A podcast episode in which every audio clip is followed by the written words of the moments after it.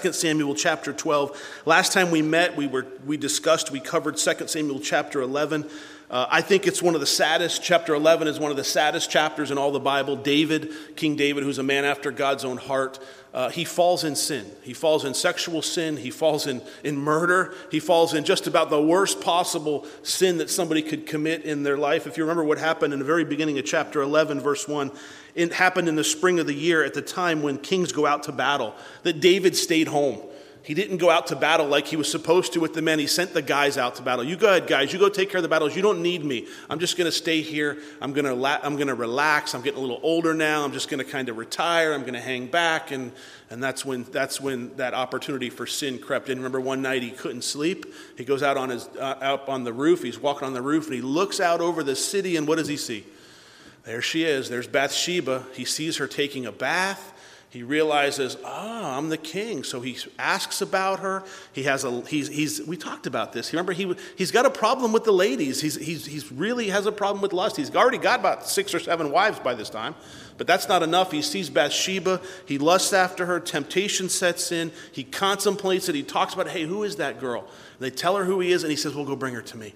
And he brings her to him. Remember what happens is they lie together sexually and then he sends her back home, and then the bombshell comes. She comes back and says, Hey, David, we got a problem. he goes, What's that? He goes, She goes, I'm pregnant.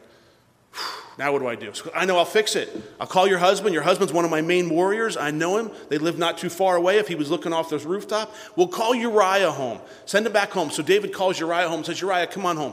Tell me what's going on with the battle. And now he says, All right, well, now that you're home, Uriah, go on home and spend the night with your, with your wife. And you see, David's plan was that he would, Uriah would go home with his wife. He would be intimate with his wife. Then she would have a baby, and Uriah would live forever thinking that the baby was, was Uriah's, was his. But Uriah didn't fall for that. You see, Uriah was a man of character. When David said, Go on home to your wife, he said, No chance. I'm not going home to my wife. When my brothers are fighting, they're out in the battle fighting, sleeping in tents. I'm not going home. And he slept on the doorstep with the rest of the servants of David's of his palace there. Well, David says, Now what do I do? I got it. I'll get him drunk. I'll bring him in. So the next night he has dinner with David in the, at the house. I'll get him drunk. David gets him drunk and he says, All right, now he'll definitely go home. I mean, he's going to he's gonna be drinking.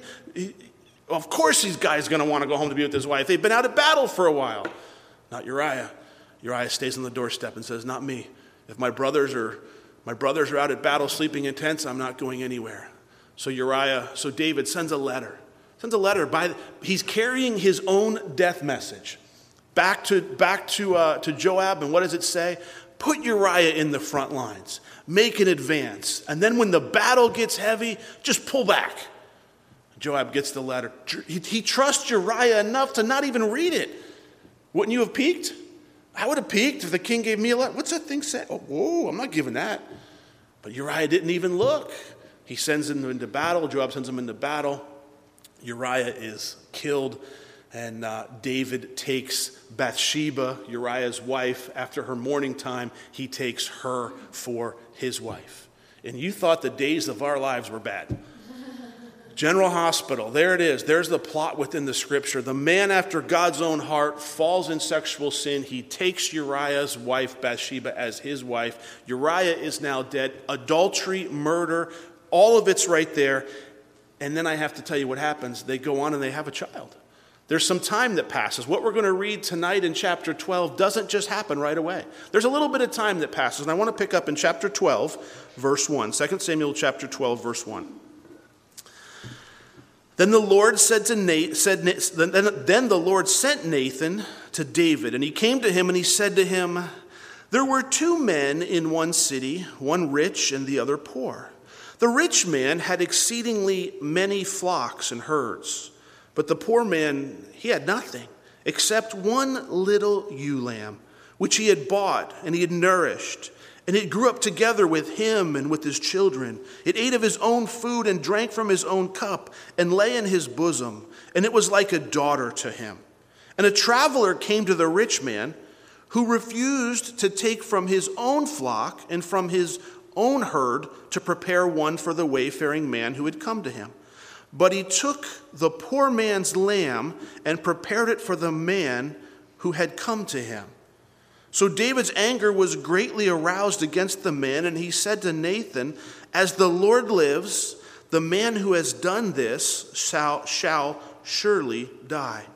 And he shall restore fourfold for the lamb because he did this thing and because he had no pity. Then Nathan said to David, You are the man. David thought he had it figured out. He thought his sin was covered. He thought his sin was hidden. He thought his sin was put away. Nobody really knows about it except for maybe Joab got a hint of it because he read my letter. Nobody really knows about it. Nobody. Can I just be honest and say that God knows about our sin? He knew about David's sin. But David, in David's mind, do you think he was still carrying the guilt around? I'm sure he was. But it's going to be brought out into the light. Sin will not stay in darkness forever. Now, I want to notice, I want you to notice a couple things. The Lord sent Nathan. How would you like to be Nathan on that one? How would you like to be go tell the king that, hey, hey, king, by the way, I know what you're doing. I know what you did with, I know you killed Uriah. I know you took his wife. I know that the baby that you guys have now, your son, I know that, I know that that's from when you were together out of wedlock. How'd you like to be Nathan to carry that message? What could the king do to you? He could kill you, right? And I, I, think that's, but there's a part of us that says, well, that's a good thing. Way to go, Nathan. You're going to go straighten him out. You're going to rebuke him. But I want you to, I want to show you a couple things. Number one, the Lord sent Nathan. Okay? If you're going to do something like this in somebody's life, if you're going to call somebody out on a sin in their life, whether it's revealed to you by God or whether you just know it because you know them personally, you need to make sure the Lord is sending you to do that. You need to make sure you're being sent by the Lord. Nathan was David's friend. Nathan was a prophet. They, he had encouraged David back in 2 Samuel chapter 7. They were friends. They had a relationship. They were sitting on the, on, I, I, I likened it back in 2 Samuel chapter 7, like sitting on the deck together, on the porch together, looking out over the tabernacle of God, saying, Look, I dwell in a house of cedar, and, and God dwells in a tent. So God sends his friend to him. But the important part is the Lord sent him. You see, it's real easy to find sin in somebody's life, isn't it? How much, how much time do you have to spend with somebody so you find out, oh, oh, there's sin in their life? There, there, there's sin. So you see, some people, it's obvious. The minute you start talking to them, you can tell, oh, yeah, I know where they're at. It's easy to point that out, and it's easy to, it's easy to confront somebody on their sin. It's easy to say, you're doing this wrong. But I would caution you to be very, very careful until, you, until you're sure the Lord is the one that's leading you to do that. Because if you are a friend, you have to understand the consequences for Nathan could have been death. But the consequences for you in doing that probably won't be death unless your friend's got a really bad temper. Probably more likely a loss of a friendship. And you might be willing to take that step. And you should take that step if the Lord's leading you.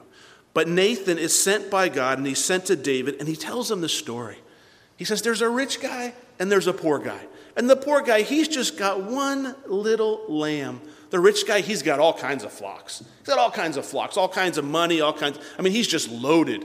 And the rich guy gets a visitor, and the visitor comes to see the rich guy. And, and instead of taking out of his flocks, because it was cultural in that day that when someone came to visit, you had to feed them and, and house them, instead of taking out of his flocks, he went and he took the one, the one special little ewe lamb. It's the family pet. He raised him, he ate of his food. He, he took the special family pet, killed it, cooked it, and served it. Now, what's David's response to this? He's furious about it, right? How dare him do such a thing? How, I don't understand it. How, how, how could he do such a thing? That's terrible. Now, and David actually passes judgment on him, right? He says he not only does he have to pay back four times as much, which is biblical, he says what? He should die. He should be dead for this. He should be killed for this. But I want to point something else, else out to you. What was David's sin? It was adultery. It was murder, right? It was, it was, he took the ewe lamb, which is referring to David taking Uriah's wife, Bathsheba. Uriah is just a, a regular man. He's a, he's a guy serving in David's army. David takes his wife. And I want to point something out because I think this is an important parallel. Here, God likens adultery to theft. To theft. You see, we don't think of it that way. You see, we think of the sin of adultery as kind of being in its own place, its own thing. But God here, He's like, what did they, what, what's the sin? What's David so mad about? Because he took what didn't belong to him and he already had plenty of it. So God's taking adultery and he's liking it to theft. Let me, let me just kind of explain that for a minute. Sexual sin, sexual immorality, adultery. Let me just show you, or let me just explain it to you. When you take something that doesn't belong to you, you're stealing something from somebody else. David stole Bathsheba, he took Bathsheba away from Uriah. The Bible would be very clear, even when it comes to uncovering somebody's nakedness, which means looking upon somebody's in their birthday suit, somebody naked. Don't be looking upon naked people. When you do that, whether it be pornography or whether it be outside of marriage, you're stealing something from that person that belongs to somebody else. Let me just make it perfectly clear. If two people engage in a sexual relationship prior to being married, they're stealing something that doesn't belong to them. Well, what are they stealing, Rob? What if they give it to them willingly? No, they're stealing something from their future husband or their future wife. They're taking something that doesn't belong to them. They're, they're, they're, taking something that God has designed for one man and one woman to enjoy together, and they're taking part of it from them. It, it becomes a theft more than even more so than an adultery. And let me see if I can just let me just put this out there. If you don't believe me, especially for the young people, if you don't believe me, the more intimate, and it doesn't even have to be sexual, the more intimate relationships that you have before you get married will then be drawn into and affect your marriage. And if you don't believe me, find a Christian couple who is serving the Lord, who are walking with the Lord, who were promiscuous before they got married, and ask them how that affects their marriage. Because if they're honest with you, they'll tell you that their previous sexual encounters is something they bring into their marriage, and it's something that they have to deal with throughout their marriage. You see, David stole something from Uriah. He stole something from Bathsheba, too. Now, she may have been willing to give it, but it didn't belong to him. He took it. As human beings, we live in a sexually charged culture, don't we? How far do we have to look to find something sexual? What do we know about sex? It sells, right? It sells. You, you put a pretty girl, you put a handsome guy, you put them in a good outfit, and guess what? It's going to draw attention, it's going to draw people. But here's what we need to understand. If you or I were to look at somebody undressed, unclothed, you are stealing part of them. You are taking part of them for yourself. I read an interesting study not long ago, and it's going to refer, To, I'm going to mention this to the guys, and I, I don't know whether the girls know this or not, but you should know it. They took a, they took a group of guys and they did, a, they did a, a study. They wanted to see what part of their brains were affected when they looked at girls dressed differently. So in one, in one picture, they would have a provocative girl dressed. In another picture, they have a, a modest, an attractive, provocative girl. In another picture, they would have a modestly, an attractive girl who's dressed modestly very, very modestly. Do you think that the different parts of the brains reacted differently, or do you think it was the same part each time? Let me just tell you, and this has been proven, it was done out of Princeton. You can look it up online for yourself. Here's what they found that when a girl is dressed provocatively, the part of the man's brain that is triggered is the same part of the brain that is triggered when he looks at tools at Home Depot. I'm not kidding. You say, well, huh? It's not funny. But let me, but that's, that's the same part. And so why is, what, what is it? You're right, it's not funny. But what does it mean? It means when a, when a, when a woman dresses provocatively, the man doesn't see her as a person. He doesn't see her as a human being. He sees her as a tool, as an object that he wants to acquire, as an object that he wants to go after, as an object rather than a human being. When they showed him the same pictures of women who were dressed conservatively or modestly, different part of the brain. The one that's caring and compassionate showed up. That's the one that was, that was activated. That was, that's the one that was activated. So why, why, is that, why is that important? I don't know why I just told you all that. No, I do know why. Here in our study, we're watching the process of David. We're watching this fall that he's had. Bathsheba is in the bathtub. She's taking a bath. He sees her. He goes and he gets her. It's a, it's, a, it's a situation of lust. It's a situation where he's taking something that doesn't belong to him. And as human beings, as men, as women, we need to understand this is not just David has his own responsibility in this, and so does Bathsheba. But neither one or can blame the other one. They both have to accept their responsibility for it.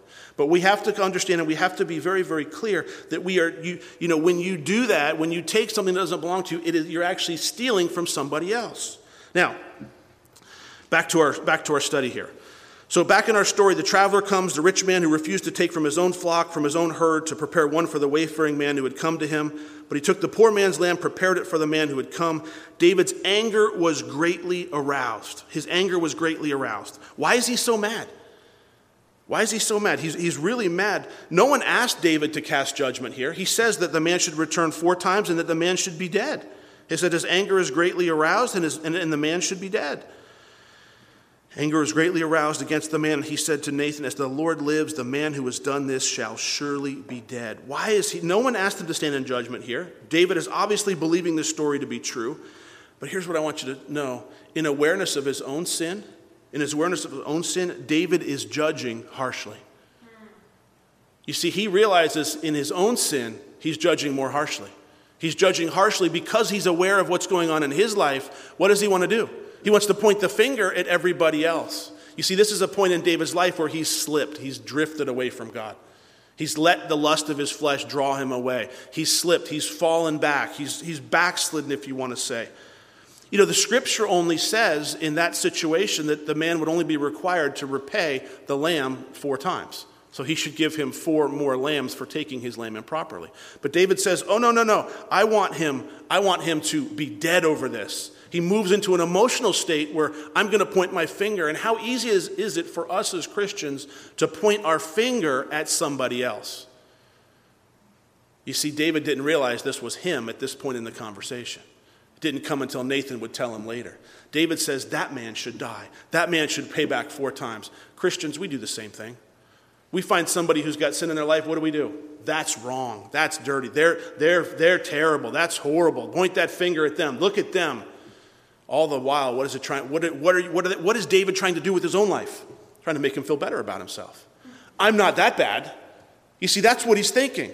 I might have committed murder, I might have committed adultery, but I'm not as bad as that guy. I didn't take that little baby ewe lamb. I, I, yes, you did, David. You're no, worse, you're no better than he is. You're, you're, a matter of fact, I'm talking about you, Nathan would say. J- David, standing in judgment, in awareness of his own sin, he's judging more harshly. But I also want to point something else out here. Sometimes, sometimes true repentance requires restoration. Notice this that the Bible would say in Exodus chapter 22, verse 11, that after taking this lamb, it should be restored four times. Sometimes, when you're going through a process of repentance, and sometimes there's restoration that needs to take place. Sometimes, just repenting and being sorry for something, maybe there's something in your life that you need to go then restore. Maybe somebody, maybe you've done something wrong. Maybe somebody, maybe you've taken something from somebody and it needs to be restored. You say, wait a minute, Rob, what if I did something 10 years ago? What if I did something 20 years ago? What if I did something 30 years ago? Sometimes it's not possible to restore it. I'm not telling you to go back and visit all your promiscuous relationships if they include in your past. I'm not saying that at all. But what I am saying is sometimes there needs to be, there needs to be restoration along with repentance. Sometimes we're going to need to go into our past and say to somebody, hey, I've repented of wronging you, but I've wronged you. I've, I took something from you. Again, please understand, I'm not telling married couples to then go back to your past. I'm not saying that at all. That's not, that's not what I'm referring to. But what I am referring to is saying being open to the when the Lord says, hey, can you go back and fix this? Can you go back to somebody that you wronged and say, hey, I'm sorry? Hey, I, I, really did this wrong and I know about this. There might be a time for that. Sometimes there's, a, there's, a, there's some restoration that needs to take place. Now, look what he says in verse 7. Then Nathan said to David, You are the man. That's not the good, you're the man. Not like you the man. That's you the man. Not, not the good one. This is that guy that you're mad at that should just be dead and restore fourfold, that you just sentenced to death. That's you, David. That's you. That's you, David. And then look what he says to him. Thus says the Lord God of Israel I anointed you king over Israel. I delivered you from the hand of Saul. I gave you your master's house and your master's wives into your keeping, and gave you the house of Israel and Judah. And if that had been too little, I also would have given you much more. I anointed you, I delivered you, I gave you, and if that wasn't enough, I would have given you much more. And then look what he says, verse 9 Why have you despised the commandment of the Lord to do evil in his sight. You've killed Uriah the Hittite with the sword. You've taken his wife to be your wife. You've killed him with the sword of the people of Ammon.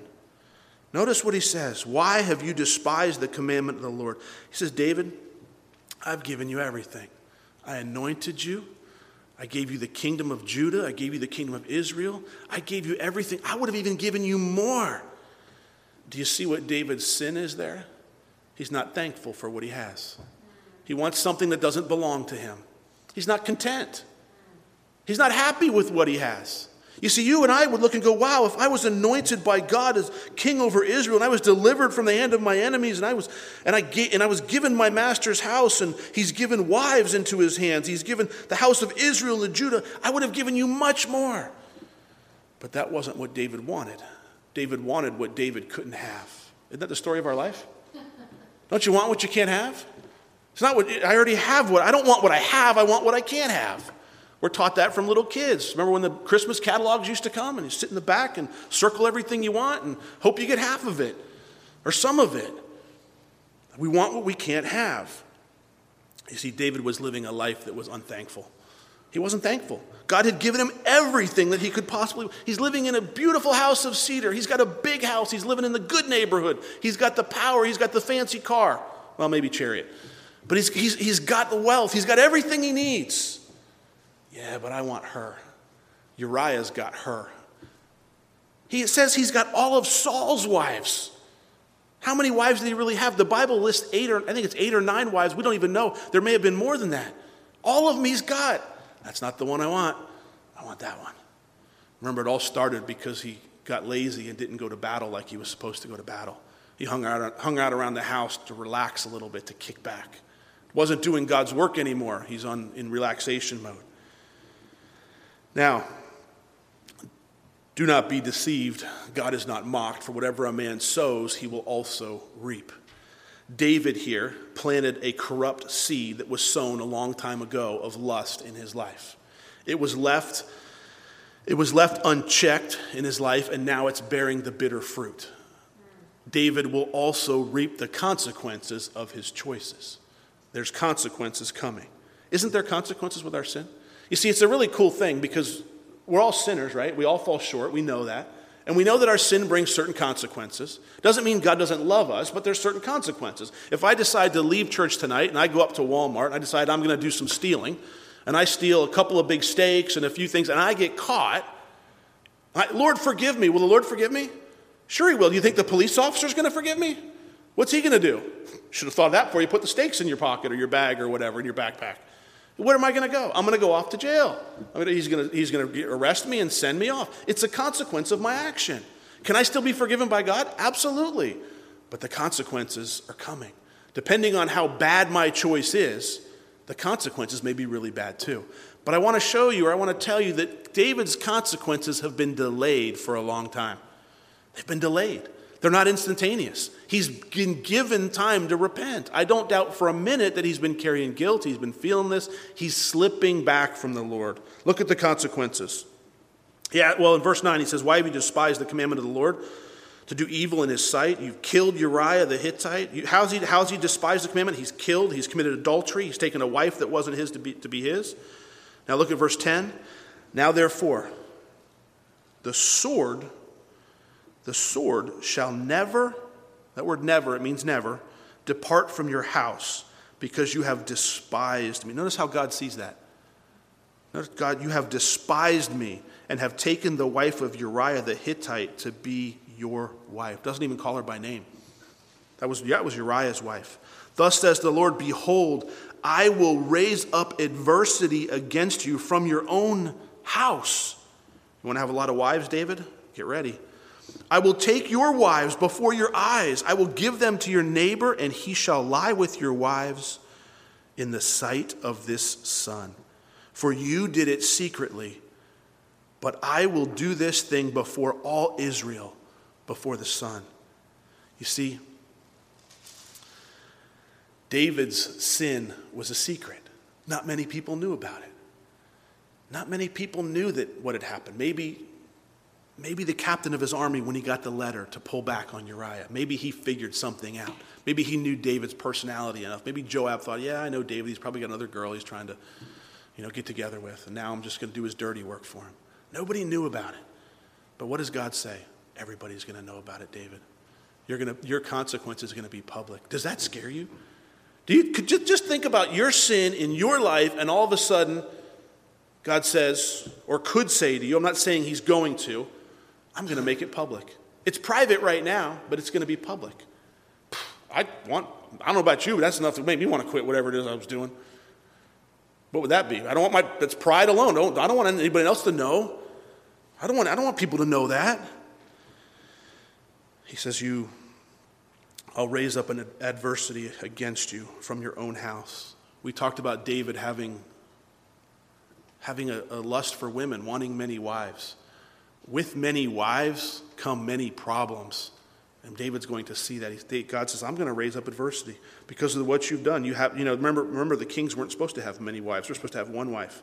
I'll take your wives before your eyes. I'll give them to your neighbor. By the way, that neighbor, it's going to be his son that's going to come against him.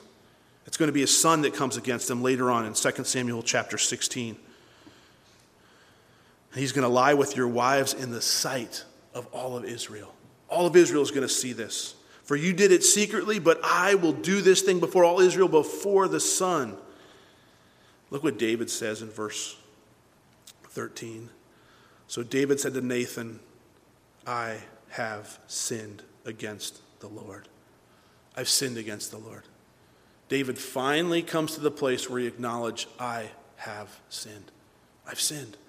Can you imagine as David's hearing this? David's on top of the world. He's got a new wife, new child, probably, young child. We don't know how old, how old the baby was.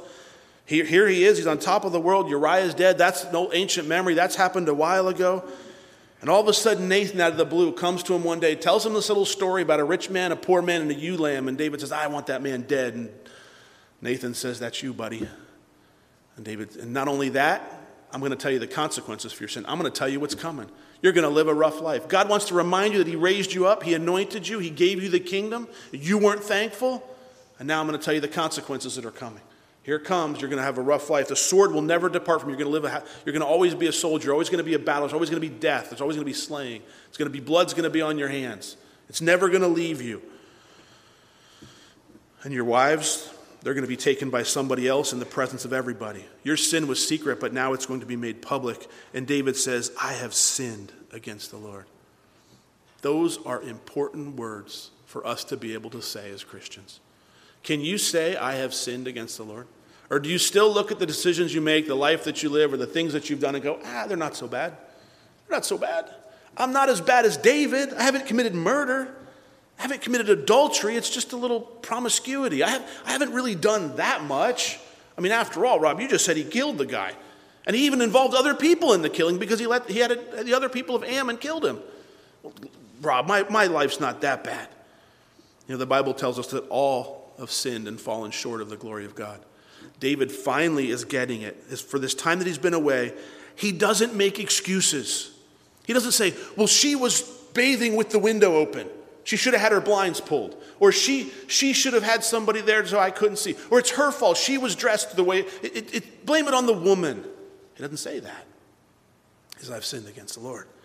He doesn't try to justify it he doesn't try to rationalize it. You know, we can be pretty good at rationalizing things, can't we? We can rationalize all kinds of things in our mind. Oh, I need this, I need that. And if I had it, well, I'd even use it for ministry, and it'd be really cool. And, and we can, we can, you can make, you can rationalize anything. David doesn't do it. He simply says, I have sinned against the Lord. What do you think's going through his mind right now? Here he's just been found out. The deep, dark secret, the skeleton in the closet is now exposed. Here it is. What's yours? What if it was to come out tonight? What's your skeleton that's hidden in your closet? Now all of a sudden, some buddy comes over and says, Hey, I'm going to tell you a story. And you go, Yeah, it's terrible. And they go, That's you.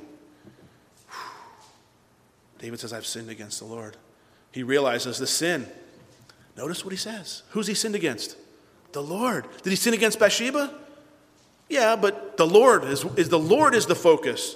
He didn't, sorry, dude, I didn't mean to mess up your, your, your marriage, Uriah. Well, she's with me now. I'm taking care of her. Don't worry. Had more money than you did. She's living a better life. No, no. It's not a, he, he realizes my sin is against God. It's not, it's not against man, it's against God. He understands, you know, as men, as human beings, we have things that are going to happen in our life, and we're not really entitled to anything, but the sin in David's life was against God. I want to give you a look at what he's thinking, so if you'll turn with me to Psalm 51, a few pages to the left.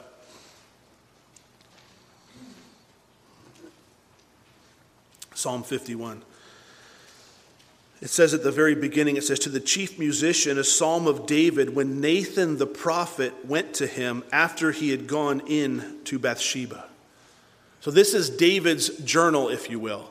This is what he's writing down. This is what he's, after this situation has happened, here's what he does. He's writing this. In verse 1, he says, Have mercy upon me, O God for I've sinned against the Lord. Remember, he sinned against the Lord. He says, Lord, have mercy on me, O God, according to my goodness? No, he says, according to your loving kindness, according to the multitude of your tender mercies, blot out my transgressions, wash me thoroughly from my iniquity, and cleanse me from my sin. It's kind of like the sinner's prayer, isn't it? Forgive me, Lord. Have mercy on me according to, Lord, you're merciful, your loving kindness, your tender mercies. Get rid of my transgressions, God. Wash me. Why did he need to be washed? Because he was dirty, he was filthy. He was carrying around the guilt of murder, he was carrying around adultery, he was carrying it all around.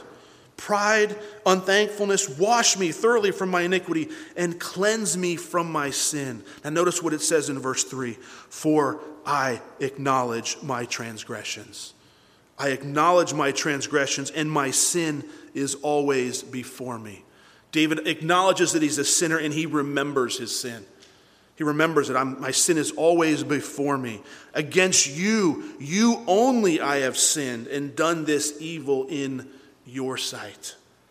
That you may be found just when you speak and blameless when you judge.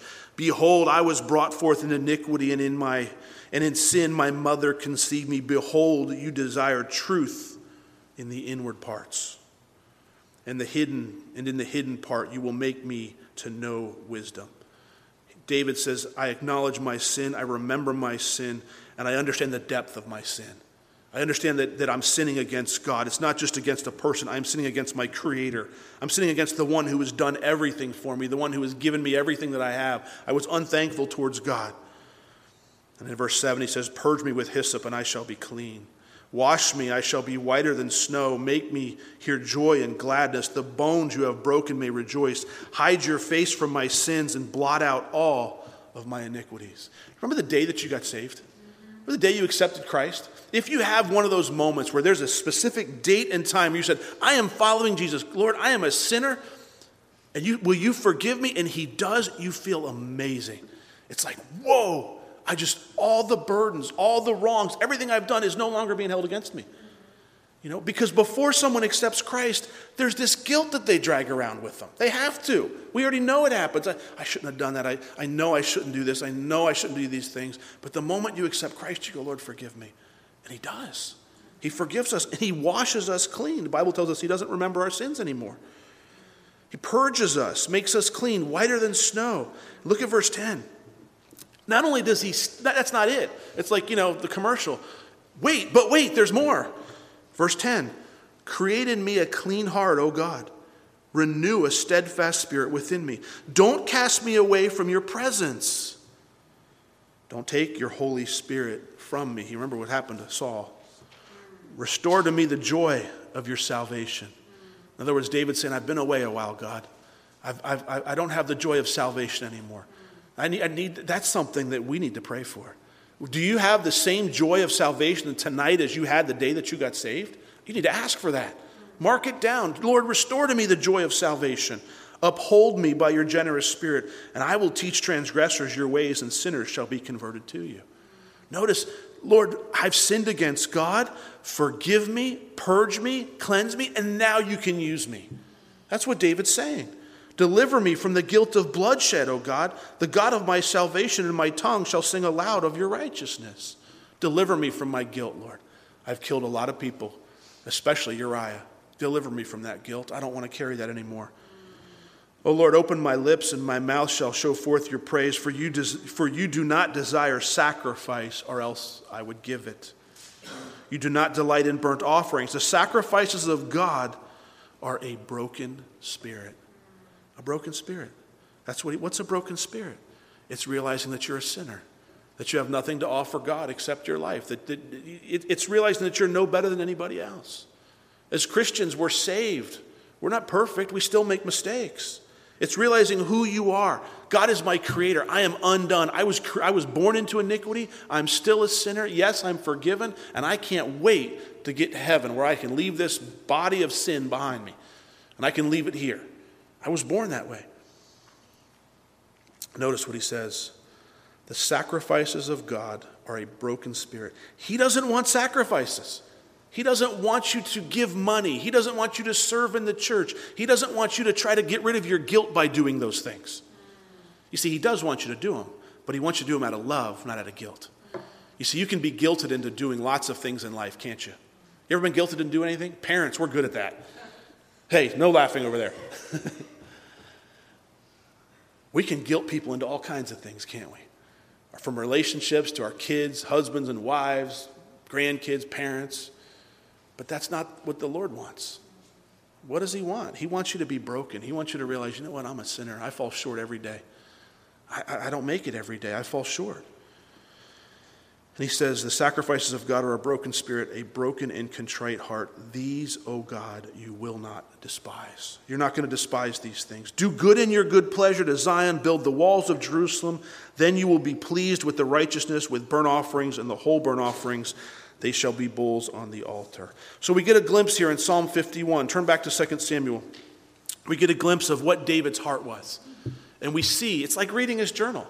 It's a psalm I would encourage you. We don't have time to cover it in too much depth tonight, but go back and read it again. Especially if you're kind of drifted, especially if you've kind of, you know, maybe I'm not so excited about my salvation anymore. Maybe I have kind of drifted. Maybe I have been living a life where, well, I'm, I'm not living the way that I should be. Go back to Psalm 51. Let it, ask the Lord to do those things in you. Pray it as a prayer. You be David. You be, let that be your life, and you pray those things. And watch what happens. Back to David. So David said in verse 13, I have sinned against the Lord. And Nathan said to David, The Lord also has put away your sin. You shall not die. However, because by this deed you have given great occasion to the enemies of the Lord to blaspheme. David says, I've sinned against the Lord. And Nathan says, You know what, David, you have. And buddy, there's consequences coming. But I want to tell you something. The Lord has put away your sin. The Lord's put it away and you shall not die. He's not going to kill you over it. Yeah, there's going to be heartache. Yeah, there's going to be a burden. Yes, there's consequences in sin, but the Lord's not going to kill you over it. But, however, in verse 14, because by this deed, David, here's, what, here's the real problem in all this. You've have given great occasion to the enemies of the Lord to blaspheme. Because you were stupid and chased the girl killed the husband, have the baby, you became the hypocrite that everybody's talking about. Man of God, huh? Yeah, what about the Uriah thing? What about Bathsheba, man of God? Isn't that the greatest knock on Christianity? Aren't we a bunch of hypocrites? Isn't that what people say? It's, you're just a bunch of hypocrites. You say one thing and do it. You go to church on Sunday morning and you're out on Saturday night doing everything everybody else does. I don't think that's a Christian at all. I don't think the Christian, I don't, I, I, listen, Christians might fall in sin, but we want to get out of it. We've got the Holy Spirit pulling us out of it. We don't want to stay where we are. I think if somebody, if you're stuck there, you're staying, you're living, you got to really question, am I really saved? As, as, as, a believer, I want out of that. I don't want, I'm not going to, I'm not going to just stay there. I have to be the, as, as, a believer, if I fall in sin in some way, and you know, whether it be a thought in my mind, I, I, Lord, I've sinned against you. Forgive me, Father. I'm not going to stay there and enjoy and wallow around like a pig in the mud. I want to get out and get clean. I know the feeling of what it's like to be clean. I don't want to stay dirty. That's what Christians have to be.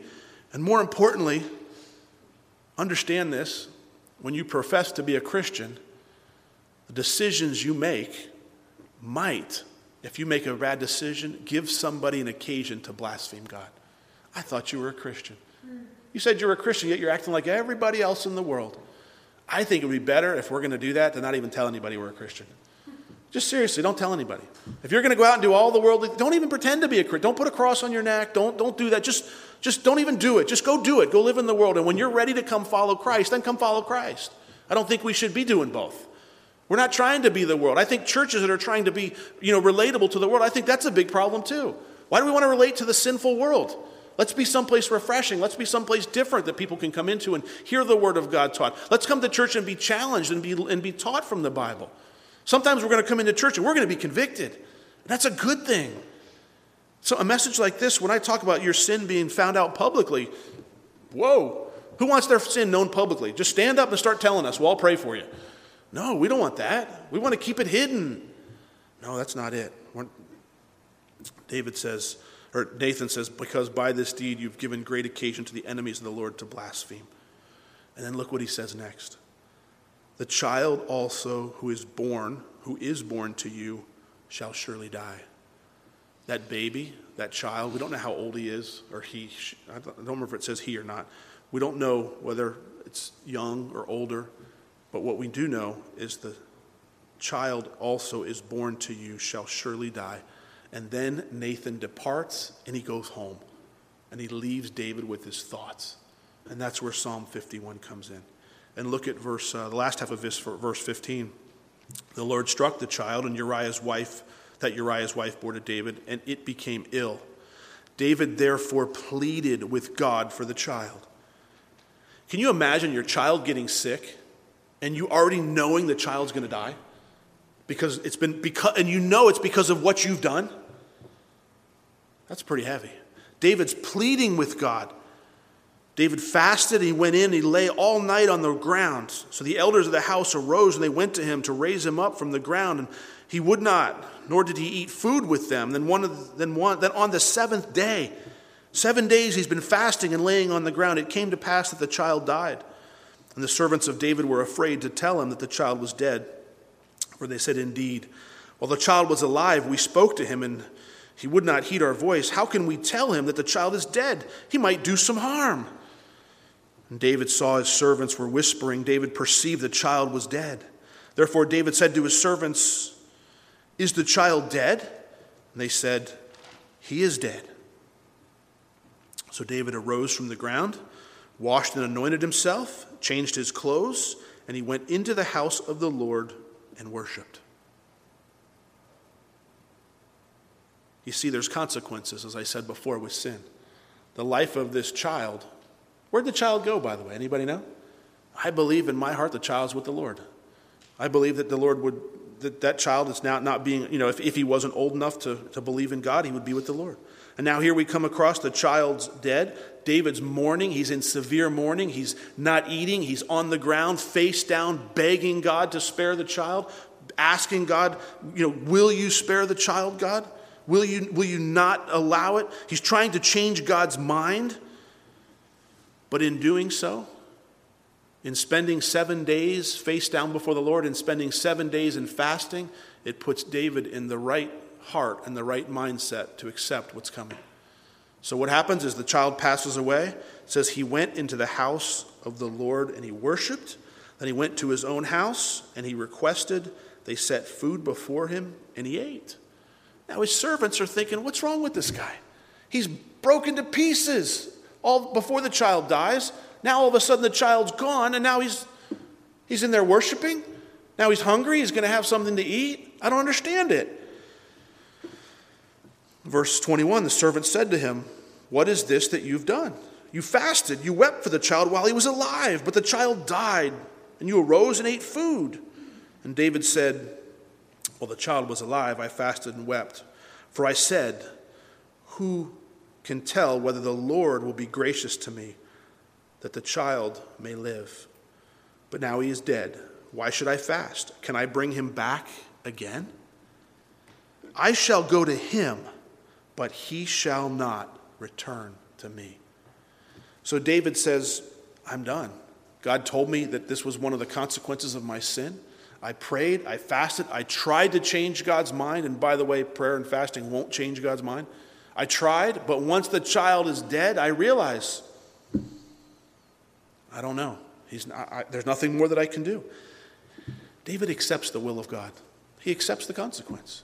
He accepts it. I, I, he accepts what's taken place here. He goes in and he actually worships. He wasn't worshiping because the child was dead. He was worshiping God for who God was, regardless of the situation in his life. That's a lesson as Christians that we need to learn. We worship God for who he is, not for what he is doing for us at the moment. Whether we, because sometimes we're in difficult situations, we might not like what God's doing in our life. It might be kind of rough, it might be kind of tough, it might be a difficult season. You still worship because God is still God and he's seated on the throne. He's still the one in control. We don't just quit worshiping. So when he's done, he realizes the child passes away, and he says, Well, now he's dead, why should I fast? Can I bring him back again? No, you can't bring him back again. Now look what he says I shall go to him, but he shall not return to me. A lot of people believe this is where we get the verse that says, I'll see my future, my relatives in heaven. I'll see those loved ones that know Jesus Christ. I'll see them again in heaven.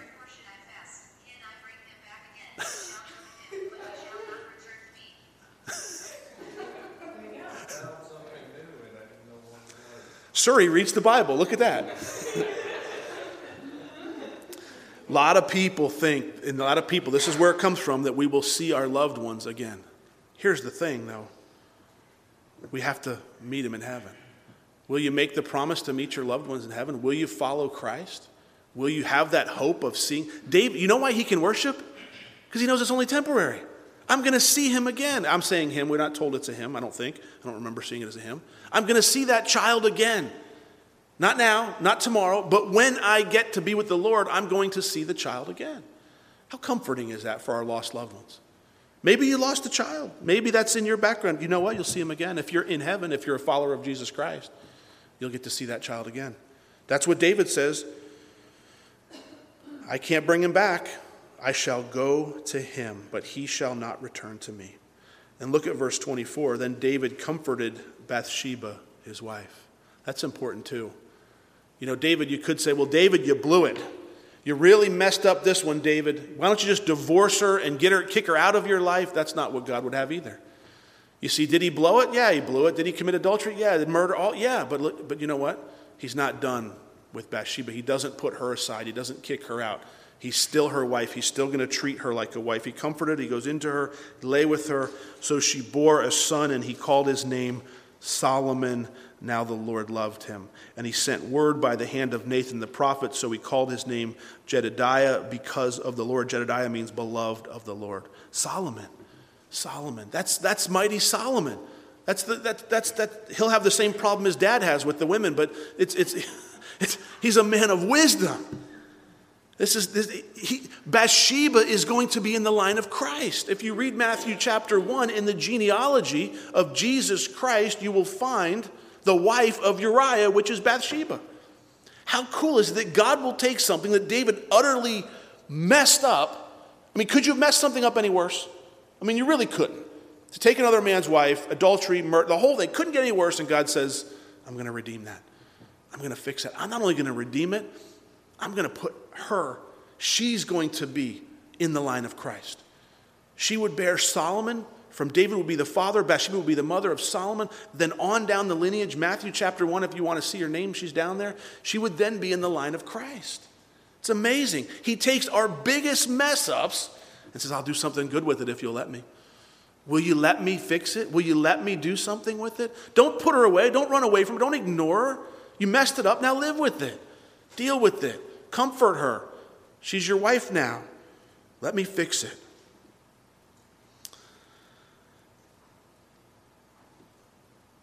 I like this, these two chapters in the Bible because they show us the humanity.